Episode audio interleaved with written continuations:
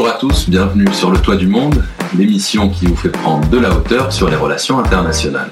On se retrouve aujourd'hui pour un troisième épisode, et c'est déjà mon épisode préféré, intitulé Le néo-ottomanisme, un trompe-l'œil géopolitique. Vous l'aurez compris, on va donc parler de la Turquie actuelle et de l'Empire ottoman, de sa chute et de la transition avec la nouvelle République turque depuis le début du XXe siècle. Pour en savoir plus sur ce sujet, nous avons pu nous entretenir avec Didier Billon, spécialiste de la Turquie, qui va nous permettre d'analyser la politique internationale du président Recep Tayyip Erdogan aujourd'hui. Sans plus attendre, et pour justement mieux comprendre les bases de cette politique actuelle, nous allons parler de l'Empire ottoman et notamment des grandes réformes du XIXe siècle et de son déclin. C'est parti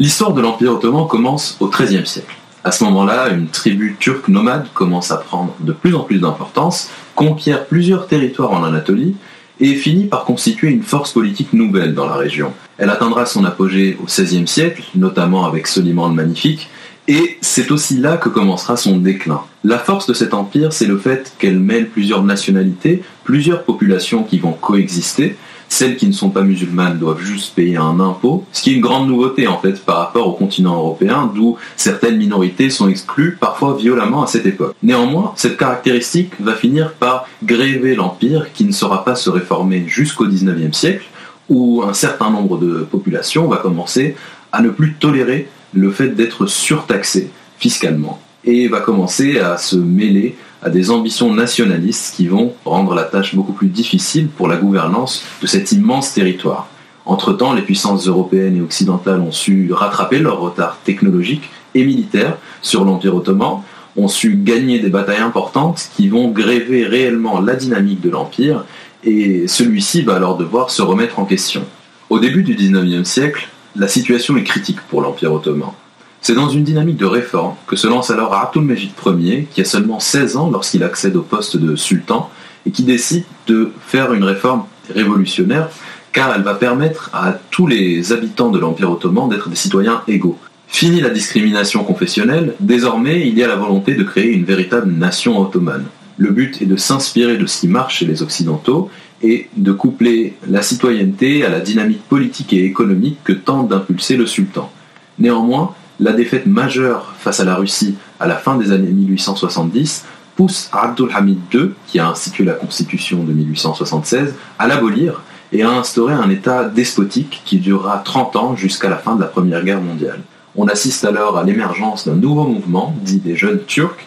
Les jeunes turcs s'opposent en fait au sultan et dénoncent sa politique, la manière dont il gère l'empire et pensent que de toute façon ça ne va pas enrayer le déclin de la nation ottomane. À la fin de la Première Guerre mondiale, le traité de Sèvres acte ce qui est considéré comme une humiliation par les habitants de l'ancien empire ottoman. De nombreux territoires sont perdus par l'empire. C'est ainsi qu'un mouvement de résistance est lancé par Mustafa Kemal notamment, qui ne souhaite pas se plier aux conditions qui sont imposées par ce traité, et il va réussir à remporter contre toute attente cette guerre d'indépendance qui permet à la nouvelle République turque de se contrôler désormais sur l'Anatolie. Mustafa Kemal va donc fonder une nouvelle république turque qu'il veut moderne. Il s'inspire en effet des modèles européens. Par exemple, il va imposer un nouvel alphabet latin, va aussi mettre en place un système laïque où les églises et l'État sont séparés, ce qui change radicalement la donne par rapport à l'organisation de l'Empire ottoman. Et plus globalement, il va fonder son pouvoir, sa légitimité sur un certain culte de la personnalité. En effet, il considère qu'il faut un État fort pour pouvoir lancer cette nouvelle république, et c'est sur ces bases que va donc se fonder la Turquie moderne. Par la suite, on connaîtra pendant plusieurs décennies un régime démocratique où l'armée connaît néanmoins une place assez importante. La Turquie va connaître notamment quatre coups d'État au cours du XXe siècle, et cette longue tradition va être réitérée au XXIe siècle avec une cinquième tentative cette fois de coup d'État, dont va vous parler Clara par la suite. Cette république parlementaire va perdurer jusqu'au XXIe siècle, où cette fois un nouvel homme fort va émerger à partir des années 2000, qui répond au nom de Recep Tayyip Erdogan. Clara, c'est à toi. La Turquie, en 2020, c'est d'abord un État-nation vieux de presque 100 ans, fondé sur les ruines de l'Empire ottoman en Anatolie. Quand on parle de la Turquie au XXIe siècle, il faut d'abord parler d'Erdogan, président depuis 2014, mais au pouvoir depuis presque 18 ans maintenant. Pour comprendre les changements que sa politique a induits en Turquie, il faut d'abord revenir sur le parcours politique de l'homme, et c'est ce que nous allons faire tout de suite. Recep Tayyip Erdogan est né le 26 février 1954 à Istanbul. Il est issu d'une famille modeste et fera ses études secondaires dans une école d'imam Atip. Ces écoles avaient été fondées par Mustafa Kemal Atatürk pour remplacer les madrasas de l'Empire ottoman où se transmettait le savoir religieux traditionnel. Erdogan s'est illustré dans de nombreux domaines dans sa jeunesse. Vendeur, imam, footballeur semi-professionnel, militant, acteur, c'est un tribun, un orateur né, et c'est tout naturellement qu'il prend le chemin de la politique. En 1994, il remporte la mairie d'Istanbul à l'âge de 40 ans. Il devient un maire aussi efficace que populaire dans la plus grande ville du pays, peuplée de 15 millions d'habitants. Cependant, en 1998, il est arrêté puis jeté en prison pour 4 mois pour incitation à la haine raciale et religieuse. Mais rien n'arrête Erdogan. En 2001, il fonde son parti pour la justice et le progrès, l'AKP, qui remportera les législatives de 2002. Ainsi, en 2003, Erdogan devient Premier ministre et son parti et lui sont élus sur une promesse simple lutter contre la pauvreté, la corruption et les interdictions. Vous l'aurez compris, l'ascension sociale d'Erdogan contribue à sa popularité, en ce qu'il peut apparaître comme une source d'inspiration pour de nombreux Turcs qui peuvent se reconnaître en ses origines modestes. À partir d'aujourd'hui en Turquie, rien ne sera plus comme avant. Alors cette phrase peut paraître un peu exagérée comme ça, mais l'arrivée d'Erdogan au pouvoir et de son parti marque une véritable rupture dans la vie politique turque. Déjà parce que l'AKP a remporté les 12 dernières élections ayant eu lieu en Turquie depuis 2002, mais aussi parce que ce parti a profondément renouvelé le personnel politique du Parlement. Pour résumer les transformations de la politique intérieure et extérieure de la Turquie depuis les années 2000, on peut identifier deux grandes périodes au sein de laquelle Erdogan est au pouvoir. La première est celle de l'ouverture. Tout d'abord, il initie l'ouverture des marchés aux capitaux et lance sa politique de grands travaux. De même, il signe l'entrée des négociations pour adhérer à l'Union européenne en 2004, dont la candidature turque avait déjà été posée depuis 1987. Pour faciliter cette potentielle adhésion, Erdogan met en œuvre les réformes démocratiques nécessaires et prône un retour de la laïcité au sens de liberté de culte, ce qui permet de réintégrer une frange de la population musulmane et conservatrice qui était très mal perçue par les élites urbaines et laïques avant les années 2000. Cette politique d'ouverture sera largement favorable à Erdogan, tant et si bien que et les Occidentaux et ses voisins orientaux le percevront comme un progressiste capable de réunir valeurs traditionnelles et spirituelles à ouverture démocratique et économique. Ainsi, la Turquie bénéficie d'un formidable essor économique. En moins de 20 ans, la part de la classe moyenne dans la population a doublé, le revenu moyen par habitant triplé et le paysage de la Turquie se transforme grâce à la politique de grands travaux menée par le Premier ministre. Les Turcs, tant laïcs que conservateurs, qui se sont considérablement enrichis au cours de cette période, constitueront la première base électorale de l'AKP, ce qui explique la double réélection d'Erdogan en tant que Premier ministre, puis en tant que président. Cependant, en parallèle à ces réformes démocratiques, s'amorce la politique répressive d'Erdogan. En 2007, quand éclate l'affaire Ergenekon, c'est un État dans l'État qui est accusé de comploter contre l'AKP. De 2007 à 2009, des centaines de hauts gradés et de hauts fonctionnaires seront arrêtés et c'est ainsi que commencent les vagues d'arrestations successives au sein de l'armée. Quand débute la révolution des pays arabes en 2011-2012, la Turquie reste stable et ne s'immisce guère dans les affaires de ses voisins. C'est 2013 qui marquera la seconde période au pouvoir d'Erdogan, celle d'un certain raidissement ou d'un retour à la verticalité. Quand débutent les manifestations du parc Taksim Gezi en mai, Erdogan se fait d'abord moralisateur auprès de son peuple avant de faire durement réprimer les manifestations par la police. En 2016, une partie des militaires organise un coup d'État dans la nuit du 15 au 16 juillet. Les ponts du Bosphore, l'entrée des aéroports sont occupés par les militaires putschistes et les chars circulent librement parmi euh, les véhicules sur les grands axes. Les militaires font lire un communiqué à la presse, à la télévision, assurant qu'ils agissent là pour la sauvegarde de l'état de droit.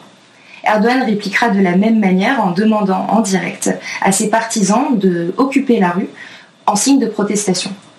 Les militaires et les partisans d'Erdogan s'affronteront violemment durant la nuit et au petit matin, le gouvernement demande le bombardement des chars des putschistes. La nuit fera près de 200 morts côté civil ou militaire et le lendemain, c'est 3000 militaires qui seront arrêtés. En 2017, Erdogan fait passer au référendum une énième réforme constitutionnelle qui vise à abolir la République parlementaire fondée par Mustafa Kemal Atatürk au profit d'un gouvernement dit présidentiel. Ainsi, Erdogan devient le président de son parti, le président de la Turquie, mais aussi le chef du gouvernement puisque le poste de Premier ministre est supprimé. Alors, peut-on pour autant parler de la Turquie comme d'une dictature? Non. S'il est vrai que la gouvernance d'Erdogan s'est illustrée par ses dérives autoritaires, il n'en reste pas moins que la Turquie conserve un système d'élection plus ou moins respecté. La preuve en est, en 2019, et pour la première fois depuis 2002, l'AKP perd les élections municipales dans les deux plus grandes villes du pays, Istanbul et Ankara. La pérennité de ce nouveau régime présidentiel dépend autant d'Erdogan, 66 ans, qui jouera sa réélection en 2023, que des jeunes générations, amenées à prendre tôt ou tard le pouvoir en Turquie. À présent, pour comprendre la politique étrangère menée par Erdogan depuis son arrivée au pouvoir, nous avons eu le bonheur de nous entretenir avec Didier Billon, spécialiste reconnu de la Turquie contemporaine. Didier Billon, c'est à vous. Comment peut-on analyser la politique étrangère conduite par Erdogan par rapport aux Occidentaux? Est-ce que les Européens et les Occidentaux euh, ont du mal, beaucoup de mal à comprendre, mais il faudrait pourtant qu'ils se décident à le faire, c'est que la Turquie, c'est un pays de 83 millions d'habitants. C'est un pays qui a une position géopolitique extraordinairement importante. C'est un pays qui a une longue histoire. Euh, y compris euh, la partie concernant l'histoire ottomane, bien évidemment. Euh, c'est un pays qui, qui désormais veut faire valoir ses intérêts nationaux. C'est un pays qui regarde désormais, c'est l'expression que j'utilise souvent, regarde à 360 degrés. Et elle prend des initiatives. Alors on parle souvent du Moyen-Orient, du Caucase évidemment, c'est sa zone d'influence immédiate, mais je suis tout à fait marqué par le fait qu'elle déploie depuis maintenant plus de 15 ans une politique euh, extrêmement euh, euh, intelligente, je trouve, sur tout le continent subsaharien, par exemple. Par exemple, on pourrait penser à l'Asie centrale, on peut penser à l'Asie, etc. Donc déjà, la Turquie ne se réduit pas au Moyen-Orient ou au Caucase. C'est désormais une volonté, il parviendra-t-il ou pas, je ne le sais pas, mais une volonté de se déployer à 360 degrés. Et ça, ça rentre en résonance avec le mouvement de l'histoire. C'est-à-dire que désormais, les puissances occidentales, et je ne dis pas cela seulement à, l'égard de la Turquie, les puissances occidentales ne peuvent plus imposer leurs exigences et leurs lois au reste du monde. Pour moi, c'est une très bonne nouvelle. Peut-on parler de néo-ottomanisme pour qualifier la politique extérieure de la Turquie? Aujourd'hui, la question qui se pose, si certains euh, se sentent euh, intelligents d'utiliser cette expression, c'est un, est-ce que la République de Turquie, fondée en 1923, a une politique impériale? Non. Pour ma part, non. Est-ce qu'elle a une politique néo-ottomane, c'est-à-dire une volonté d'expansion, parce que le mot qu'on accole constamment à la politique extérieure de la Turquie, c'est l'expansionnisme. Ah bon? Mais l'expansionnisme, ça veut dire quoi? Conquête territoriale et donc remise en cause des frontières existantes? Est-ce que la Turquie aujourd'hui a cette volonté d'expansion territoriale et de remise en cause des frontières telles qu'elles sont codifiées par le droit international et donc garanties par l'ONU? Bah, Je ne le crois pas. Et pourtant, j'espère être un observateur attentif des évolutions politiques et du déploiement de la politique extérieure de la Turquie. Donc, ces mots de néo-ottomanisme, et d'expansionnisme qui sont souvent utilisés de pair n'ont aucun sens en réalité. Alors certains se, croient intelligents et fondés à l'être que d'utiliser ce type d'expression, mais cela n'explique rien des dynamiques actuelles de la politique extérieure de la Turquie qui pour autant sont compliquées à saisir. Dans quelle mesure les enjeux énergétiques sont-ils pris en compte dans la conduite de la politique étrangère turque? La politique de la Turquie, c'est la volonté bah, de satisfaire aux besoins du développement de son économie et de la consommation de sa population. Et pour ce faire, il lui faut multiplier les partenariats, les accords économiques avec une série euh, de, de, partenaires. D'ailleurs, je constate que les, les, Turcs, de façon plus ou moins intelligente, euh, diversifient leurs partenariats pour ne pas mettre, pardonnez-moi l'expression, tous leurs œufs dans le même panier. Et voilà, c'est ce qui explique la politique de la Turquie. Pour parvenir, non pas pour l'instant en tout cas, à une indépendance énergétique, ils sont bien loin du compte parce qu'ils dépendent quasiment entièrement de l'extérieur.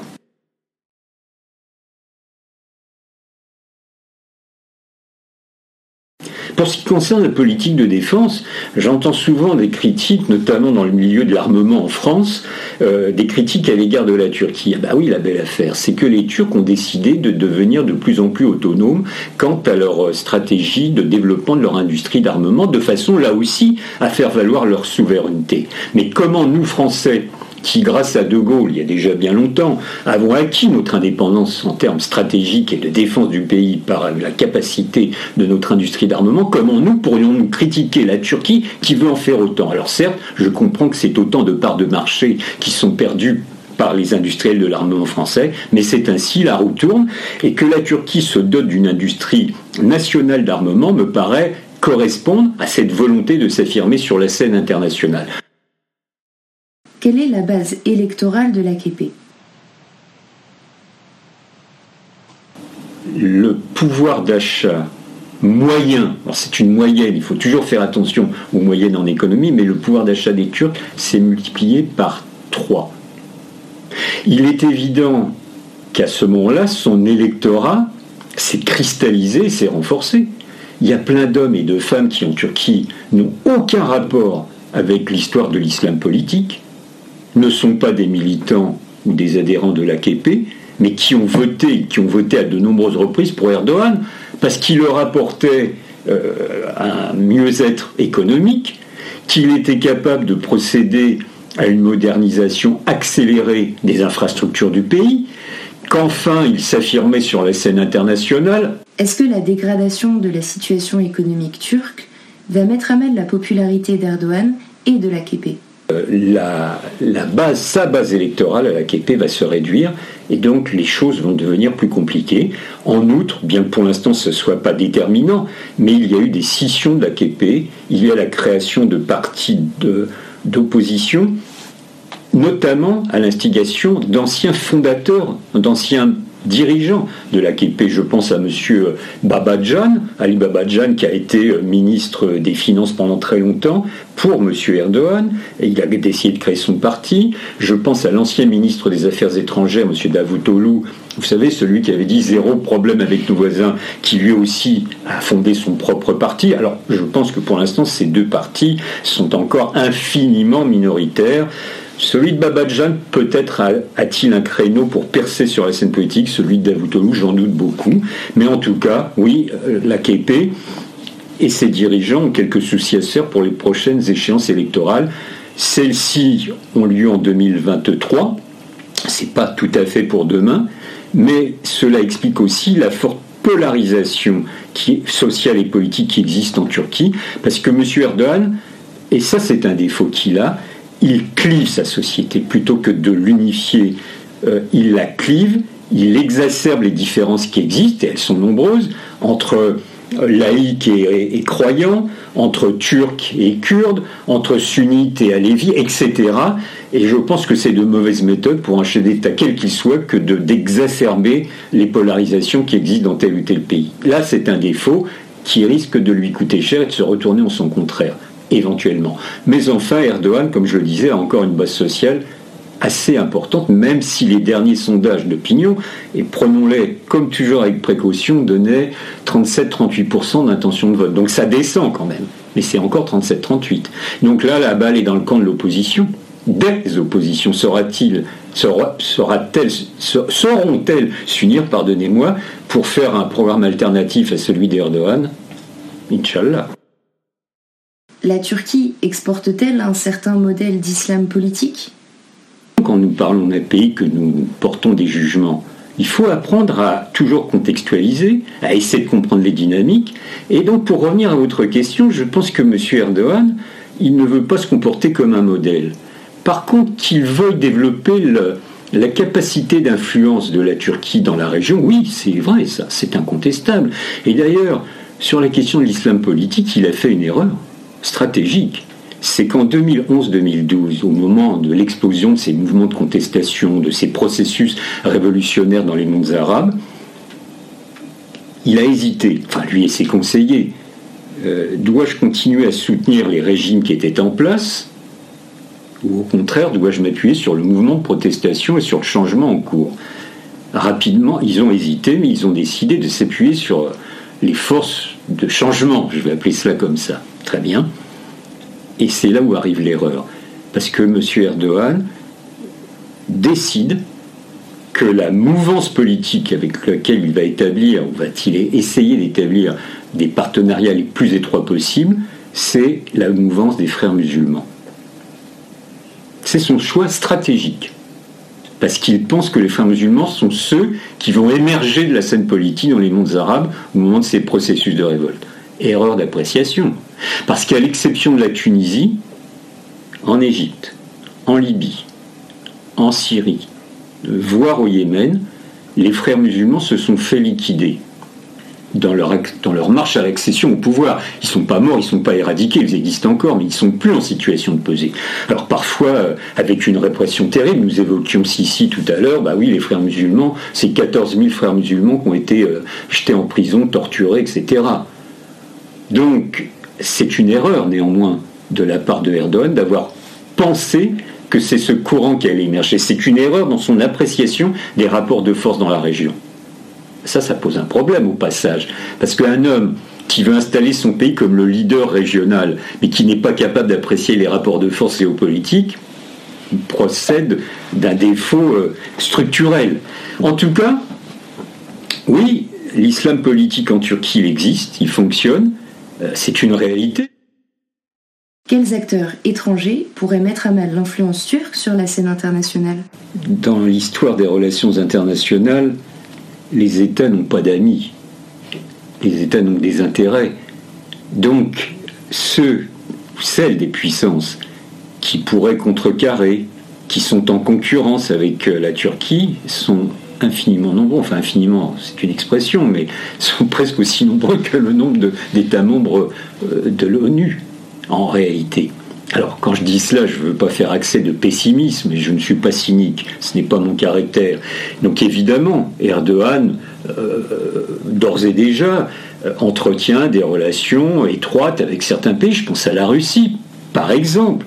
Euh, j'ose espérer qu'avec les pays de l'Union européenne, une partie d'entre eux, les choses vont se normaliser, se régulariser. Mais pour cela, il faudra du courage et du côté de l'Union européenne et du côté de la Turquie, parce qu'aujourd'hui, les relations sont, sont très dégradées. Il y a un Conseil européen dans quelques heures euh, il est fortement question de sanctions qui seraient votées à l'encontre de la Turquie. Ce n'est pas encore fait, donc je ne fais pas de pronostic, mais enfin certains voudraient bien. Et je pense à Emmanuel Macron. Il est obsédé par ces sanctions qu'il voudrait imposer à la Turquie. Sauf qu'il faut l'unanimité pour ce faire, je ne suis pas sûr qu'il y parvienne. Nous verrons, nous verrons bien. Euh, donc je ne peux pas répondre à votre question en disant il y a tel et tel et tel pays qui euh, peuvent contrecarrer euh, les ambitions de la Turquie. Aujourd'hui, oui, aujourd'hui, je peux vous en citer la France, par exemple, qui, connaît véritablement une dégradation dans ses relations avec la Turquie, ce que je regrette. Ni nous, Français, ni la Turquie n'avons à y gagner. Je pense qu'au contraire, on ferait mieux de se calmer un petit peu et puis de relancer, de refonder une relation digne de ce nom et constructive. Mais cela peut changer, et peut-être dans un an, quand on fera l'épisode numéro 2 de, des bilans de la politique d'Erdogan, les choses se seront totalement modifiées. Donc à cette question, il m'est très difficile de répondre. Et je crois qu'encore une fois, euh, les, les États n'ont pas d'amis. Donc aujourd'hui, euh, certains qui s'entendent bien avec la Turquie pourraient demain lui trouver beaucoup de défauts.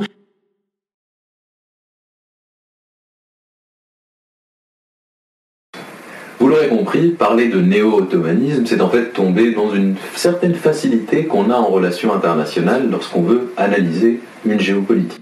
Vous l'aurez compris, parler de néo-ottomanisme, c'est tomber en fait dans une grille de lecture un peu trop facile. La Turquie actuelle n'a pas de volonté d'expansion, ne veut pas devenir un empire, mais elle mobilise seulement un imaginaire collectif et historique que le président Erdogan trouve utile pour donner une dynamique à ses velléités internationales. Mais bon, tous les avis valent. Donc, si vous pensez qu'Erdogan veut devenir un nouveau sultan, dites-le nous dans les commentaires. On sera très heureux de répondre à toutes vos questions et de rentrer dans les débats les plus incisifs possibles. Rendez-vous en 2021 pour de nouveaux épisodes et à bientôt sur le toit du monde.